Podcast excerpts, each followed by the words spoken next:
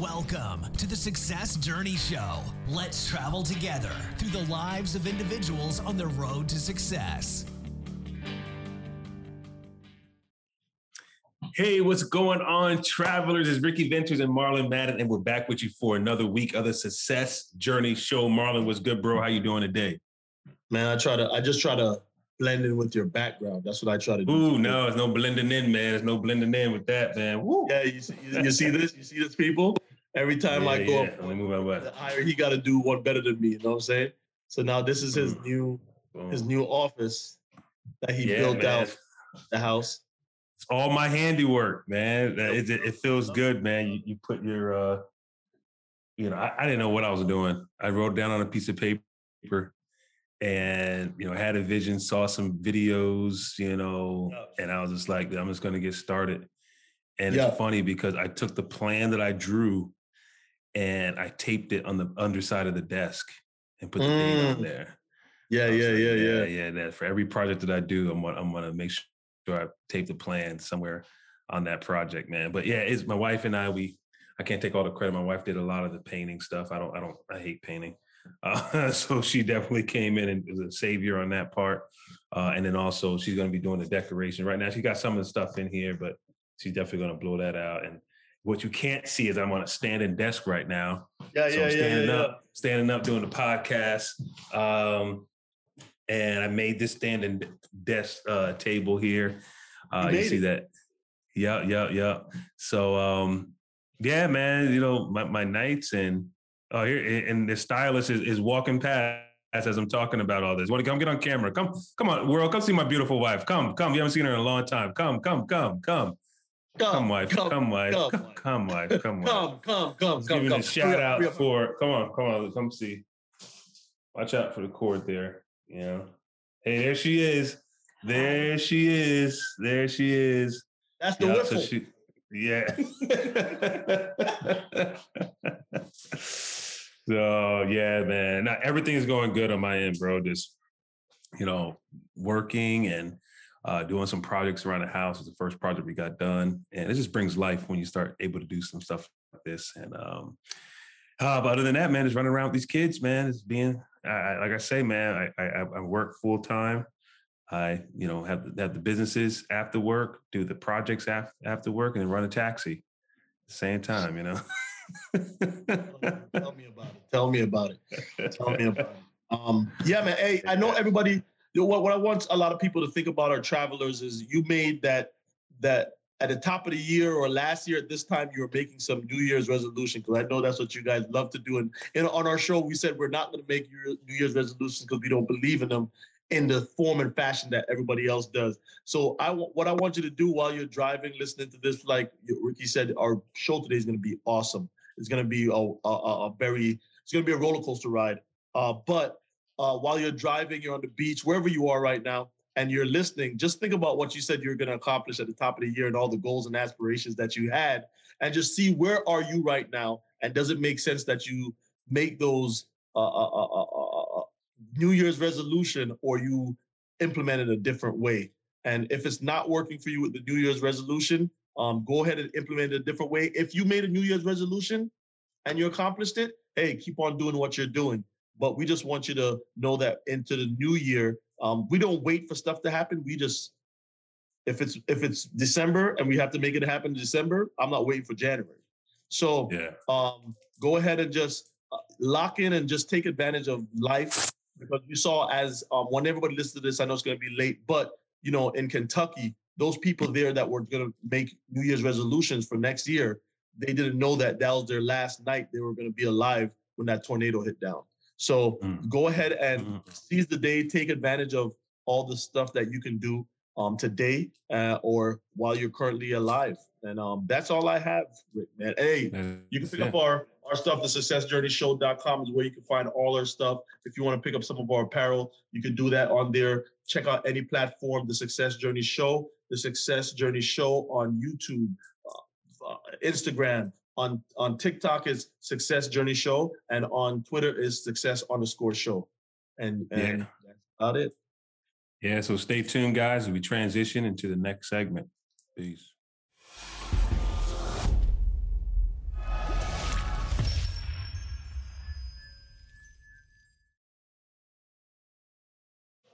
Hey, what's going on, travelers? Welcome back. Welcome back. We are here at the greatest segment of our show, and that's when we bring on a guest. A guest. Uh, go ahead. My words are all tangled up today, but a guest, and we're going to dive into her story, and it's none other than Lizzie Horvitz. And did I make sure I pronounce your last name right? So say it again for everybody. But Lizzie, thank you so much for joining us on the show.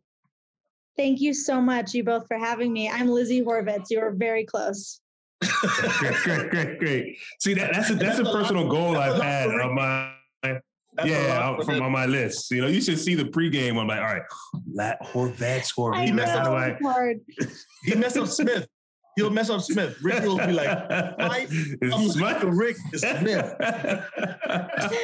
it's amazing. No oh man, but yeah, thank you so much for being with us. Why don't you share with all of our listeners and travelers all over the world just a little bit about yourself?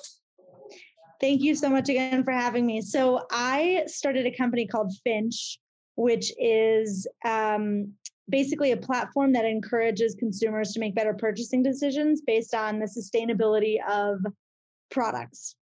So we rate products based on a variety of attributes, give them a, a score between one and 10, and then when they're shopping they can choose a product. We'll tell them you know this gets a four out of ten. Um, there are better options out there. We'll propose other options. Um, i got into that because so i've been passionate about sustainability for my whole career.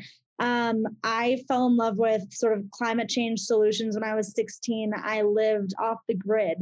Um, i went to a school in the bahamas that was run just on rainwater, um, solar panels, wind generators. So it was to the point where, like, if it didn't rain, we were not allowed to shower. We went, I think, 13 days without without showering. And this was 2004. So if you guys remember back to then, people obviously knew that climate change was happening, but it was in no way in the media like it is today, or or really a, an understood thing to the extent that it is today. And so um, the way that I explain things is that I saw the solution before I fully understood the problem. I saw this beautiful way of living um, that doesn't rely on fossil fuels and just wanted to dedicate my life to it. And so after college, I I worked at a nonprofit doing environmental um, environmental advocacy. That took me to get my MBA and my master in environmental management at Yale, where I really focused on what companies can do to reduce their their footprint um, and to be more sustainable. And from there i went to go work for unilever which is i'm sure you guys have a bunch of unilever products in your in your house. It's ben and jerry's ice cream it's dove soap axe body spray okay. a um, lot of different products there. And i was doing supply chain and then sustainability for them and had a great experience but um, realized that well, basically, what happened was a lot of my friends and family started coming to me with questions around how they could reduce their own footprint. So, you know, I just had a baby. What type of diaper should I be buying? Or I just bought this deodorant. What is this ingredient doing in there, et cetera? Mm, and mm. I didn't have all the answers and I didn't know where to look. So I started a newsletter just aiming to sort of distill this type of information. And that sort of took on a life of its own and Finch was born. Mm. I love it. I love it, man. There's so much that you said in there um, that we'll go back going to go over. But the first thing that jumps off in my mind was you're going and you're living off the grid completely, right? At 16 age, it's at a young age, right? Um, what that first night, I know, I know you had, and the first night was probably exciting. And if you can even remember that that night, the first night was probably exciting. But was there ever a time you were like, I need to go back and get some you know, I, I need to go back to natural uh, uh, utilities uh, because I can't do this right now. Absolutely. I'll tell you what I wrote my college essay on, which was about halfway through the the experience. It was a three month trip um, in the Bahamas, and halfway through, they take you on this sort of kayak excursion where they drop you off on the beach completely alone, and they leave you with like a handful of granola and a bagel and that's it. You're not allowed to bring like anything else. and i was sitting there and i was at first kind of excited like i've never ex- I, I didn't grow up with parents who were super outdoorsy so i wasn't camping or doing anything like that this was totally foreign to me and all of a sudden these massive crabs the size of like dinner tables uh, or sorry, dinner plates started crawling out of the sand and coming up to me and started crawling all over me. And I got so terrified. I actually ended up throwing up because I was so scared. And that was that was one moment in my life where I was like, what am I doing here? And how do I get home immediately? oh wow. Uh, that would be that would be enough for anybody. I don't care yeah. what you're doing. And to this day, I really hate crabs. I cannot. I cannot it's been 16 years, and I'm like, get me away. oh, oh my goodness. Oh man. So, you know, you ended up there as a 16 year old in the Bahamas. I'm from Jamaica. I have to, so you know, we, we, that's a fellow island. Um, but what? How how do you convince your parents? Your parents are not out, out uh, mm-hmm. outdoorsy. That's right. Yeah. And you're you, it sounds like you're you're about to train to be um Hanna. I don't know if you ever watched Hanna. exactly. right? So how do you convince your parents, like, hey, let me go be this uh, assassin? I'm going to be trained to be an assassin. How, how, how do you convince your parents to do that? It was amazing. So, so more of the backstory is that I went to the same school from preschool through what was supposed to be 12th grade. Um, it was like hmm. 60 mm. girls in a class. It was tiny, same people that you, you know, were yep. three years old in class with, you would graduate with. And I wanted to be um, a famous actress. I want I was really into singing and acting and mm. loved that whole scene. And I got into high school as a what 14, 15 year old and realized that I actually wasn't very good at acting. um, and so I should probably I should probably find something else to focus my time on. And my parents, oh. I have to say, were fantastic. They were like, do you want to switch schools? Do you want to try something else out? They they sort of opened up that door to me, um, which I'll be forever grateful to them for. Um, and they were probably relieved.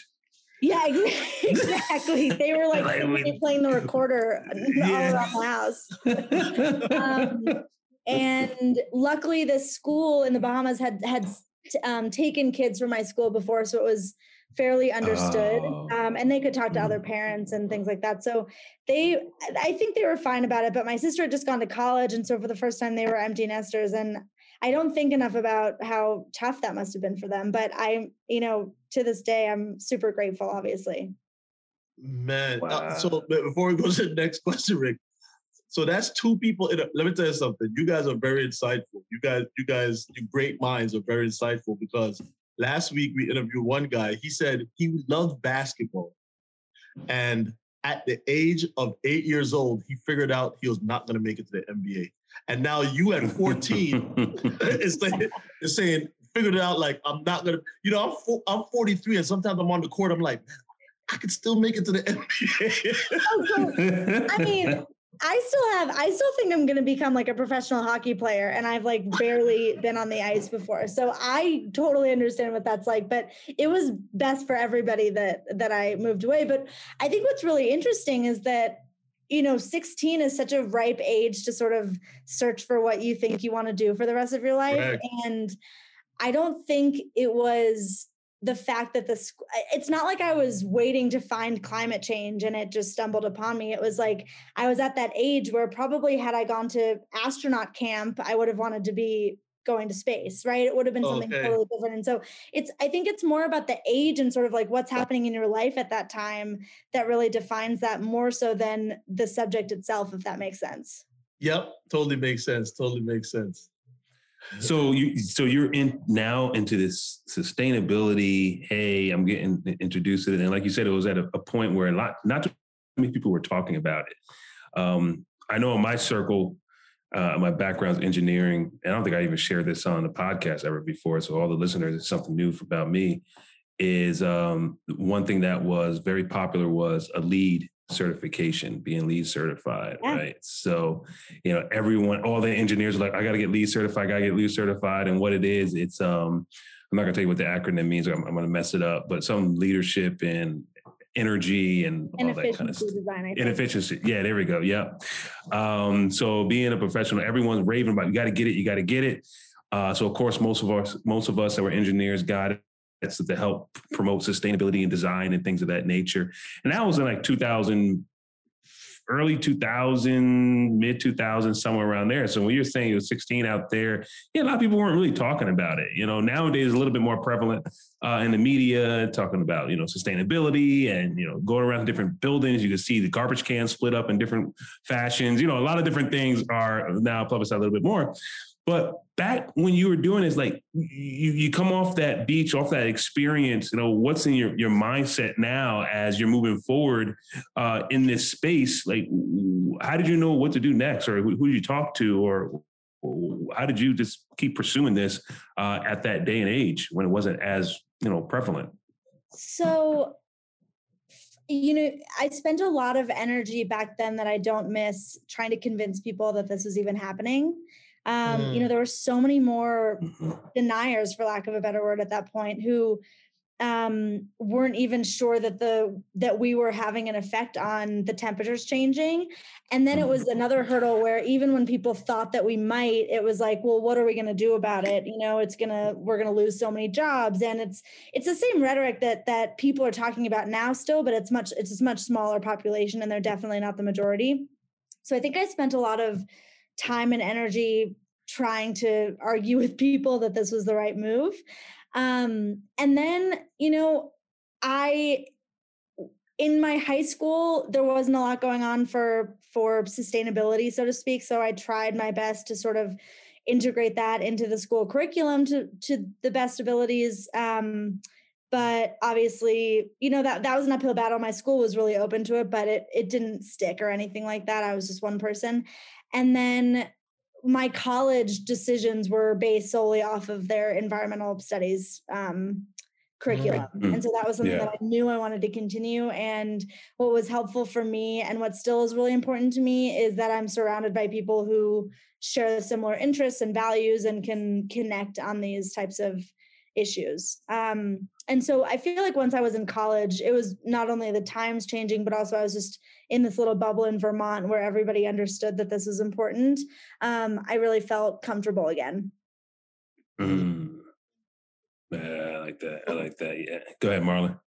Y- Yale, right? So then you say, all right, I like their program, so I'm going to Yale. Does that, that explain how that works? Because it's not just a school you just say, oh, I picked you right? Yeah. So, so I explain that um, process. So I went to undergrad in Vermont at Middlebury, mm-hmm. um, and I think it was maybe my sophomore or junior year of college. I learned that there was this graduate school at Yale. Um, it was called the Forestry School, and I kind of became obsessed with it and was like, I want to, I want to do that someday. Um, I believed. I don't think I was like smart enough to really make this a conscious decision but i i decided to work for a couple of years as opposed to going straight to graduate school. Mm, mm-hmm. um and i worked at this environmental advocacy organization which i was obsessed with. It was called it's called the natural resources defense council. I still think it's the best environmental nonprofit out there. And it actually as an aside was like the worst place to start your career because it was the most amazing group of people and the most amazing experience that it's like oh the real world actually isn't that as doesn't look like this. and you're like oh yeah, no it yeah. is. I just got really lucky.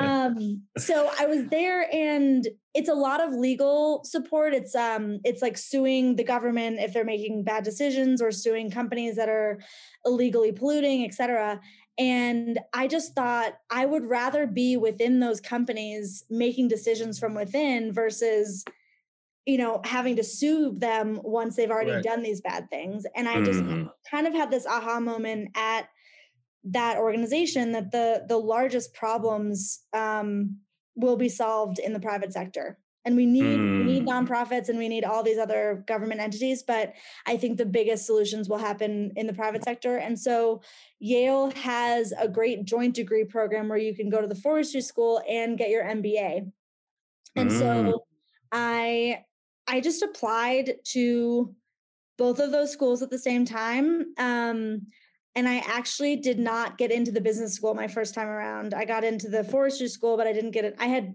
no business background. I got like a C minus in econ in undergrad, and that was as close as I got. Um, so I didn't get into the business school, and I just decided I might as well just go to the forestry school and and reapply. And that's that's what ended up happening, where I was there, and then I reapplied to the business school and um, and got in my second time around. Mm. It was amazing. I, I actually I applied. There are a couple of um, a couple of schools that offer the same program.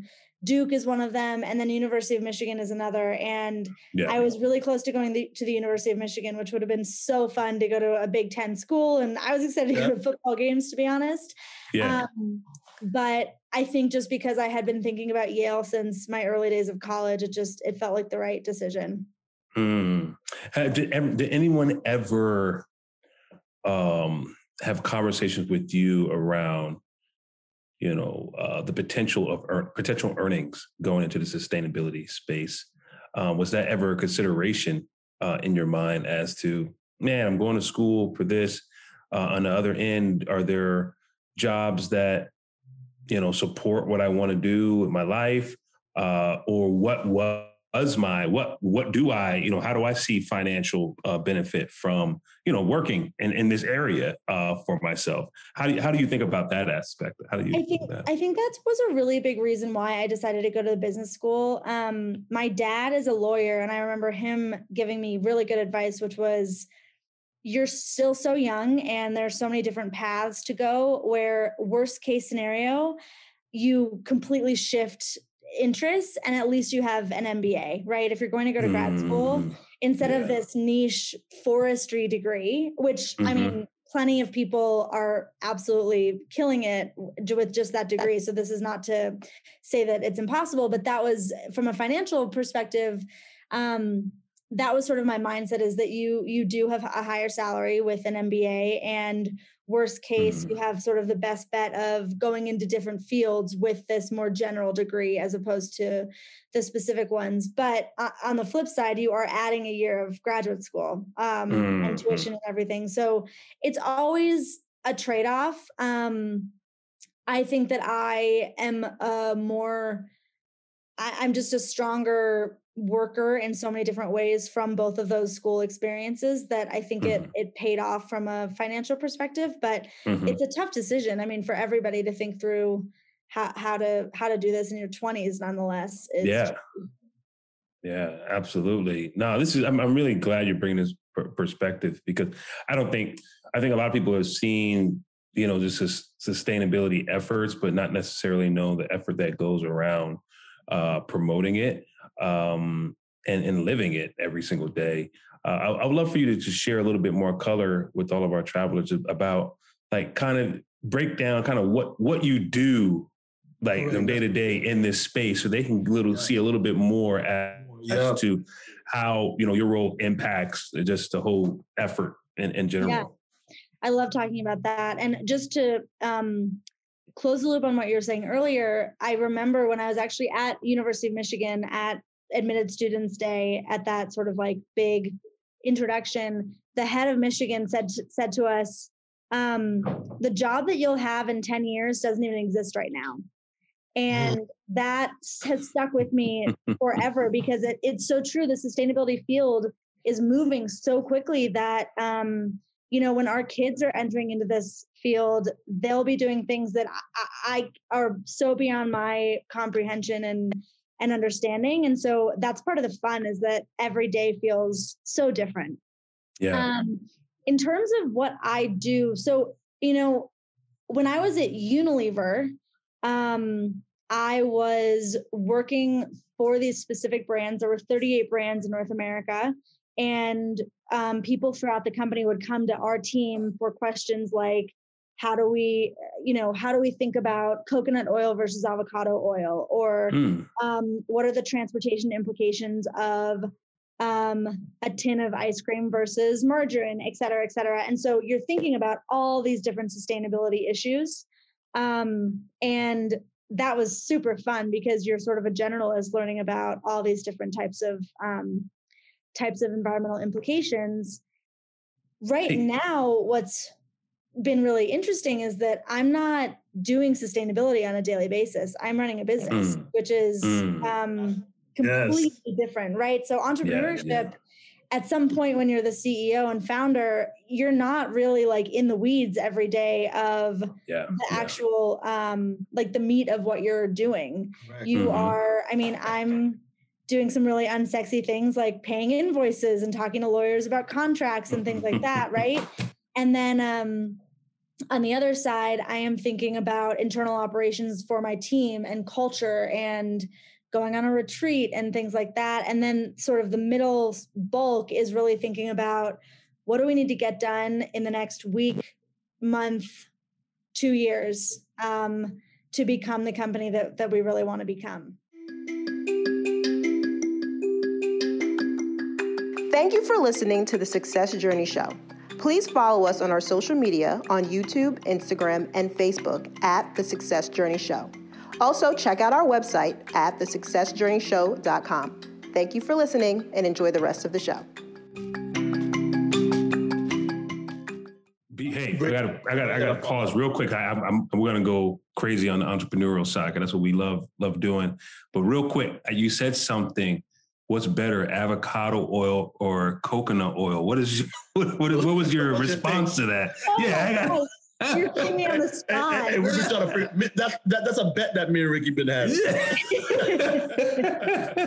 I think I um shoot, I don't know for sure. So don't okay. Yeah, yeah. Just, just your Okay. thoughts. Yeah, yeah, I yeah. think avocados are a much thirstier crop. They require a lot more water, um, Mm. and they're not grown in as many places as coconuts. And so, um, coconuts are probably better from that standpoint. They're able to be grown with a lot of other crops as opposed to in a monoculture, right, where you're clearing the entire Mhm. plantation and only growing um, avocados or coconuts. Avocados. Like that. So, Gotcha. I would say coconuts are a better bet. Okay, Man, good. That's a good answer. You know, just the- by you, because I'm from the, I, I'm thinking about when you plant a coconut tree, you don't really have to monitor it. No, it's It just, just, there. it's just there. When you have the avocados, you definitely have to do some kind of, like you said, more watering, more everything. Because I, I lived in um Temecula, and in um, there was a big, uh, um, they're the number one, I think, in the in the country when it comes to avocado, and they're those guys were going. Yeah, you're right, man. It's a hard job. Good answer. Yeah, That's a good nah, answer. I like that. Nah, I like that. That. You're, you sound like you're a professional, like you know I about this stuff. I can get my scientist to give you like a if I asked him right now, he would probably stay up all night writing like a five page summary about the, the comparison. Figured out the difference. Yeah, oh, you're one of those guys. Just love it, right? yes, exactly. no, no, I had to, act- I had to act, I had to stop and ask that one real quick. So, um, back to just the entrepreneurial side, right? So, the first thing I want to I want you to discuss on that end was making that transition, Mhm. right? So now you're doing things that are you know working on the business and not working in the business, and that takes a totally different skill set, mindset. Um, what was your journey transitioning into that role? Um, being a founder of your own company, going from doing everything to growing it so you're having people working with you and doing stuff and now managing things. Talk about that evolution a little bit. Yeah, this is one of my favorite things to talk about because I think I had a unique experience where I think what I didn't mention because it was sort of a, a blip on my resume is that after Unilever, I went to go work for a startup based in Southeast Asia. Did I mention that earlier? No, no, no. I went to go. Um, I was pretty unhappy at Unilever. My my day to day work was really interesting, and I was learning a lot given my background. But it's really easy to get lost in a massive bureaucratic company like that. And I Don't think I know. they're a fantastic company. I don't have anything bad to say about them, but I personally didn't. I wasn't super lucky there because I didn't have sort of a mentor who was looking out for me, and you can get really lost. And so I was looking for other opportunities, and I thought to myself, you know, this job at Unilever is really what I thought I would be doing for the rest of my life. This is why I went to graduate school. This is what I based everything off of. And so now that that didn't pan out, I need to sort of go back to square one and think about all these other options. And a, a friend's older brother reached out and he said, "We I started this company in Indonesia. Would you want to, mm. Would you want to come join?" And I was like, absolutely. I what do I have to lose? I have no idea about entrepreneurship. I don't know the first thing about starting a company, but I think I'm going to learn a lot and I'll get to go to Southeast Asia. So I pretty quickly became chief operating officer of that company, which was like so wild. Um, and I really learned trial by fire. This man, this boss, my my friend's brother, gave me so much control and power. He was like, I trust whatever decisions that you make, just run with it. And so when you think about the juxtaposition to from Unilever, I had literally since I was 16 been training to do the job that I was given at Unilever, and nobody gave me the opportunity to really like thrive um, and mm. have the autonomy. You know, it was so hard to get promoted, and people didn't believe in me, et cetera to this role where I knew nothing, but my manager was like, just go for it. I, I believe you. Um, was really fantastic for me to just gain the confidence to be like, wait, I love this and I actually can do it. Um, and had I not had that experience with that company in Asia, I would have, I, I know for a fact I would have never started my own company just because I didn't I didn't think that I had it in me and I didn't think that I knew how to do it. And it turns out I really did. So I felt really confident going into Finch. You know, I decided right at the beginning of COVID, I'm just going to try this out. Um, I think the most important thing that that helped me was not worrying about what other people thought. And i you know I, I would run these ideas through my head like what if i fail? What if I, I can't raise money? I just actually a couple days ago was going through an old journal of mine from those early days. It was like march 2020 and i literally say like what if i can't get anybody to um, work for me or I run out of money, et cetera, et cetera. And it's like, that's a badge of honor these days to be able to say that you tried something and failed is pretty cool, I think, at least in the circle that I run in. And so once I was stripped of that, it was like, what do I, ha- I have nothing to lose. I also, I was lucky enough to not have a family to support. It was just me. Um, I think that made a big difference, but it was, those early days were so fun where you're just throwing things at the wall and seeing what sticks. Mm. So cool to fail. I love that. Go ahead, Mo. Yeah, yeah. Cool to fail. Out to up, man. Rick, Ricky is getting scary that you and I yeah, are right. a married couple or something. But anyway. so so I love I, I I would love for you to talk about your staffing because you talked about your scientists and all that so people understand what it takes and also and also, I'd like to talk for you to talk about raising funds, if you would. Um, so staffing and raising fund, I definitely want our travelers to hear about this because I think these are some of the things that they're really harping on once they get over the hump of not living through somebody else's lens, like you were saying. Sure. So I I started this company formally in April. In July, I posted on LinkedIn. I'm a huge nerd about LinkedIn. I think it's like one of the best platforms. I post on LinkedIn, you know, mostly just for myself to hold myself accountable. I I broadcast to the public like I am doing this. I'm starting this company. If anybody wants to work with me, reach out. And the amount of responses that I got back was insane. It was like 85 people wrote me messages 35 people commented being like i can't i want to help you i want to join et cetera et cetera it was insane um and that is actually where i found a lot of my people where mm. it was like a friend of a friend or someone saw the post and and reached out and said oh lizzie's doing this thing that we've talked about before. Because the idea of finch is not it's not not it's not brand new. Like people have tried this before and um, thought of the idea many times. And so it just was the type of post that got a lot of interest for whatever reason and that's where I found Mark, who's my head of sustainability and scientific research. That's how I found my first several interns. Um, and and then I found my first full-time hire, Jane, through um, a, a friend who I think learned about what I was doing. And she said, she said, you know, Jane's moving back from LA to New York. She's looking for a job in sustainability. Would you be willing to chat with her? And our first call was just here's how I navigated, you know, graduate school and Unilever. It had nothing to do with Finch.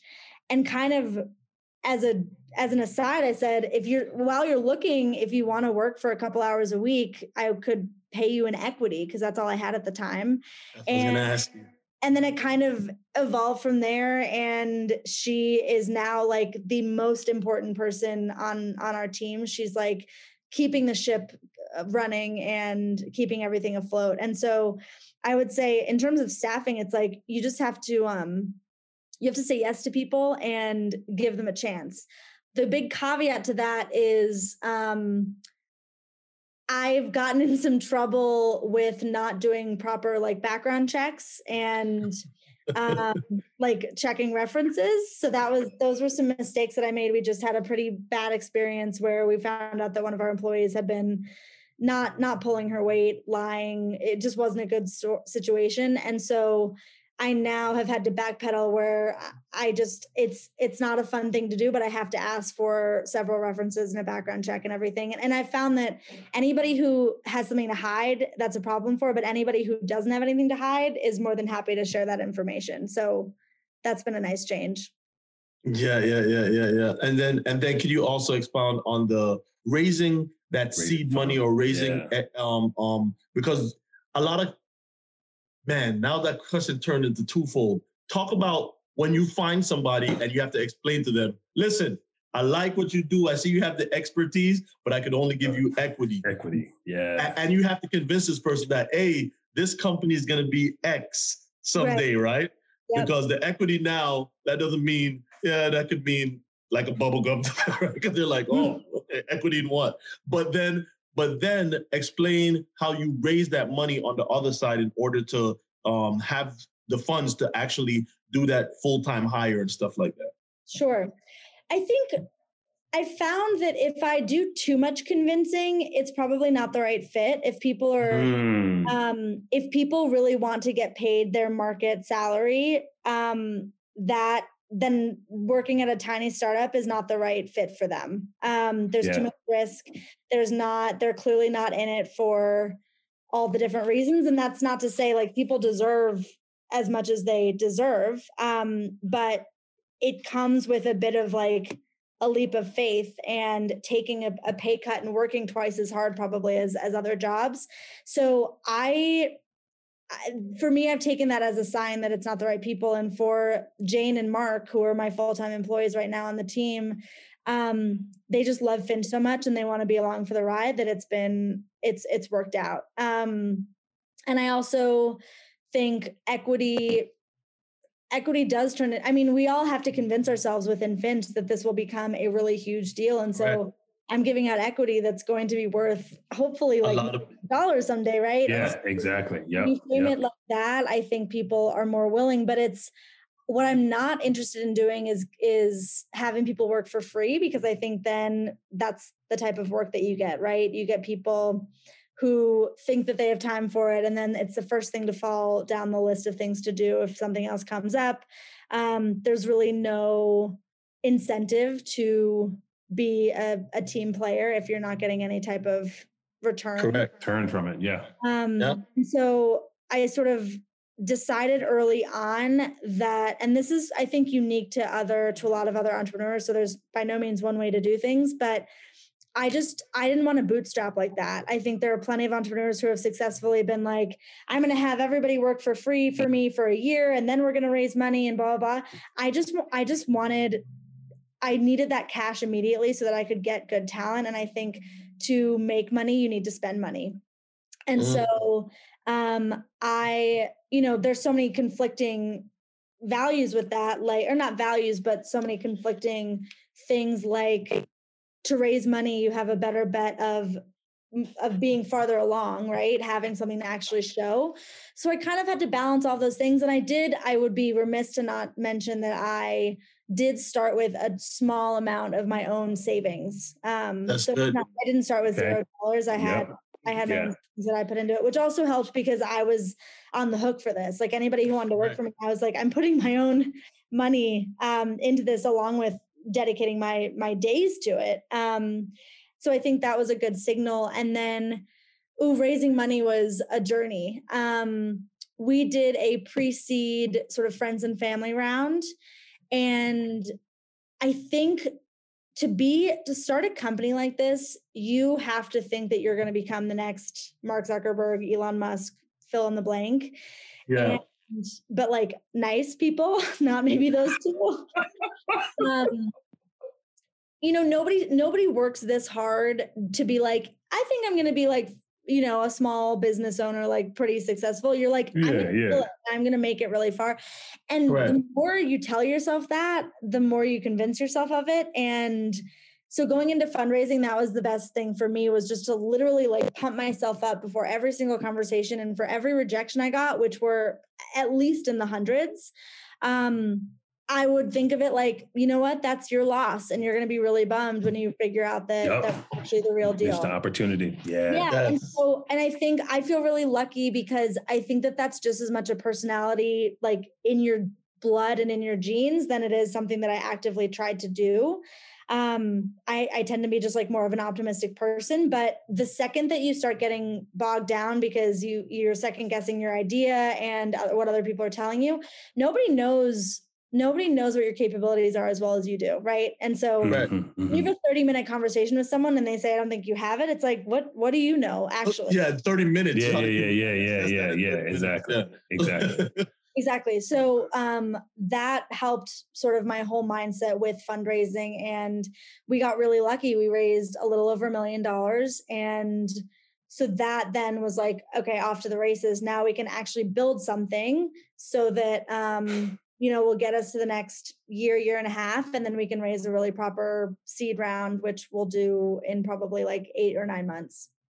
Mm, I love man, I'm loving it, man. Rick, I'm loving this Yeah, because yeah. um you know usually when you see it's funny how the dynamics of you when you're into sustainability you're you're you're, you're working in that company and you're saying this is man this is my ultimate this is my job right here this is the job i want and then somebody offers you because of your because of the expectation that you thought that you wanted to have you wanted to have the autonomy of doing and controlling and making a difference right Mhm. you say you say hey i'm gonna I'm, i have to leave it's stifling my growth and you go to Mhm. somewhere where it's totally out of the realm of where you thought you were and that's the thing that pushed the trajectory to actually get you to finish to, to, to the goal that you wanted to actually it's it, it- it's crazy how life works right? So you know rick and i talk about this all the time because we're trying when you try to make a change when you first come into that and not to jump on my soapbox but when you first come into that realm you think going to place x is to do it. So you know rick and i we talk about we, we're trying to build a college fund right? Not college fund but um, um, um, a scholarship. Scholarship. And we're saying that oh the, the the the counselors at the school should be the ones that make the difference. Mhm. but when you become a counselor your hands are tied because of you don't have the autonomy to do what you want to do. You have to actually go somewhere else in order to be able to really inflict that change that you want to come down instead of coming up. And it, it, it's a conversation that a lot of people are not having because a lot of times when we want to be when we want to change something we don't really understand that the positions don't allow you to do it like you think it is. Why why is this person not doing this? Well they they're really tied. So you know somebody hearing your story or travelers i'm really happy because some somebody right now is at a job that they want to do something they want to make a change and they're in the right spot but they have no control. Mhm. and in order to get the control they're going to have to make that leap and you just have to leave. Like i think that um i recognize how lucky i am and it sounds like the two of you are to find things that you do every day that you're really passionate about. Not everybody Yeah. has some people are just getting a paycheck and like more respect to them totally cool. If you are lucky enough to be like the three of us you have to it's it, you owe it to yourself to find a day job that you love waking up in the morning for as cheesy as it sounds. yeah, because otherwise yeah. You're doing a disservice to everybody that you work with and most importantly to yourself obviously if you're not getting the if other people aren't seeing in you what what you know is possible Correct. Mm. Correct. Oh man, this is this has been great. Oh man, this is I mean just the we've talked about so many different uh dynamics, uh different a- uh, aspects of your life and to touch a lot of people's lives um, from the schooling to understanding and having a passion in something and going out and just starting to live it uh, from transitioning from the employee mindset to a CEO and founder mindset for to believing in yourself um, through experience, um, being exposed to different things, taking chances from getting uh, uh, uh, mentorship from your, your, father even and wisdom and listening and saying hey i'm young just go go and go and experiment go go in and, and see and uh, uh and and go ahead and write your path pretty much write your ticket to what you want to see in life and man i hope travelers across the world have really un- can can see the different dynamics that play to make up who you are to who you are today to be able to lead your team. I mean, I, I, you use a little words. You say, "Oh man," when you look back then, uh, back in the the uh, I forget the exact words you said, but it was like it was like looking far back, but it was only 2020, right? It was like, oh, going to my journey, my journal, like it was only 2020. I was like, wait a minute, it's only two years ago, right now, next month, right? Uh, but it, it seems like that when you're when you're doing so much and especially when you're starting a startup and all the activity that goes along with that um, to build up to where it needs to be. So, man, kudos to you and just everything that you're doing. One one question that we ask all of our guests is, you know, if you can go back at, at a point in time um, and just have a, a minute with yourself, you know, just steal them away and say, hey, let me. I forget that movie. What was that movie? Um, oh my goodness, I, I man, it was to come to me after the show was over. But anyway, you go back in time, get a, get a, get a chance to uh, interact with yourself for a minute. What would you say to yourself? So, and, and I'm going to go back to the beach. And I, I, I go right, right, right when those crabs start coming out of the out of the sand, if you could pull Lizzie out, you know, and say, "Hey, Lizzie, come over here behind this tree real quick. Let me talk to you." Uh, what would you, or the palm tree, I should say? You know, what what would you say?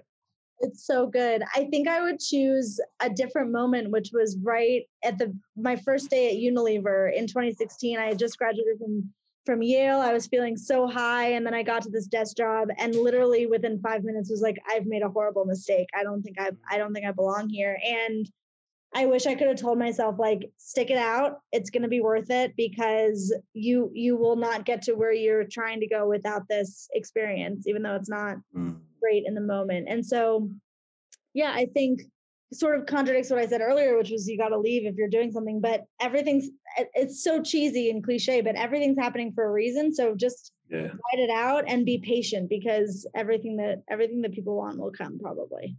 Yeah, absolutely. Be patient, write it out. I love the couple catchphrases that you use. One was that uh, it's cool to fail, you know, in the circle that you're in, it's cool to fail because I mean you're experimenting something um, and just giving it all your giving it your all and see what what comes out of it. So uh, really appreciate you spending some time with us. Uh, why don't you share with our, our, our travelers just uh, where they can find you, they can support you, uh, get get onto your platform or whatever it may be. This was so fun. Thank you both so much. So you can go to choosefinch.com, F I N C H, and our browser extension will be available in late January. And so I would encourage all of you to download that and make shopping a little more fun for everybody. love it, love it, love it. Well, travelers, hey, we come to the end of another show. We thank you for spending some time with us today. So I don't know if you were traveling in your car, you were sitting in your living room, um, well, depending on where you are in the world, it could be cutting your grass. I don't know, but or or or on the ski slopes, whatever whatever uh, floats, you know, whatever suits you at this time that you're listening to this podcast. But we want to thank you for spending some time with us. Hey, don't forget to go check out our website, the Success Journey Show. You've been listening and to the Success Journey Show, where your dreams, drive, determination, and diligence uh, are the foundation to success. For more information, check out thesuccessjourneyshow.com. The Journey Squad is here helping you to your destination.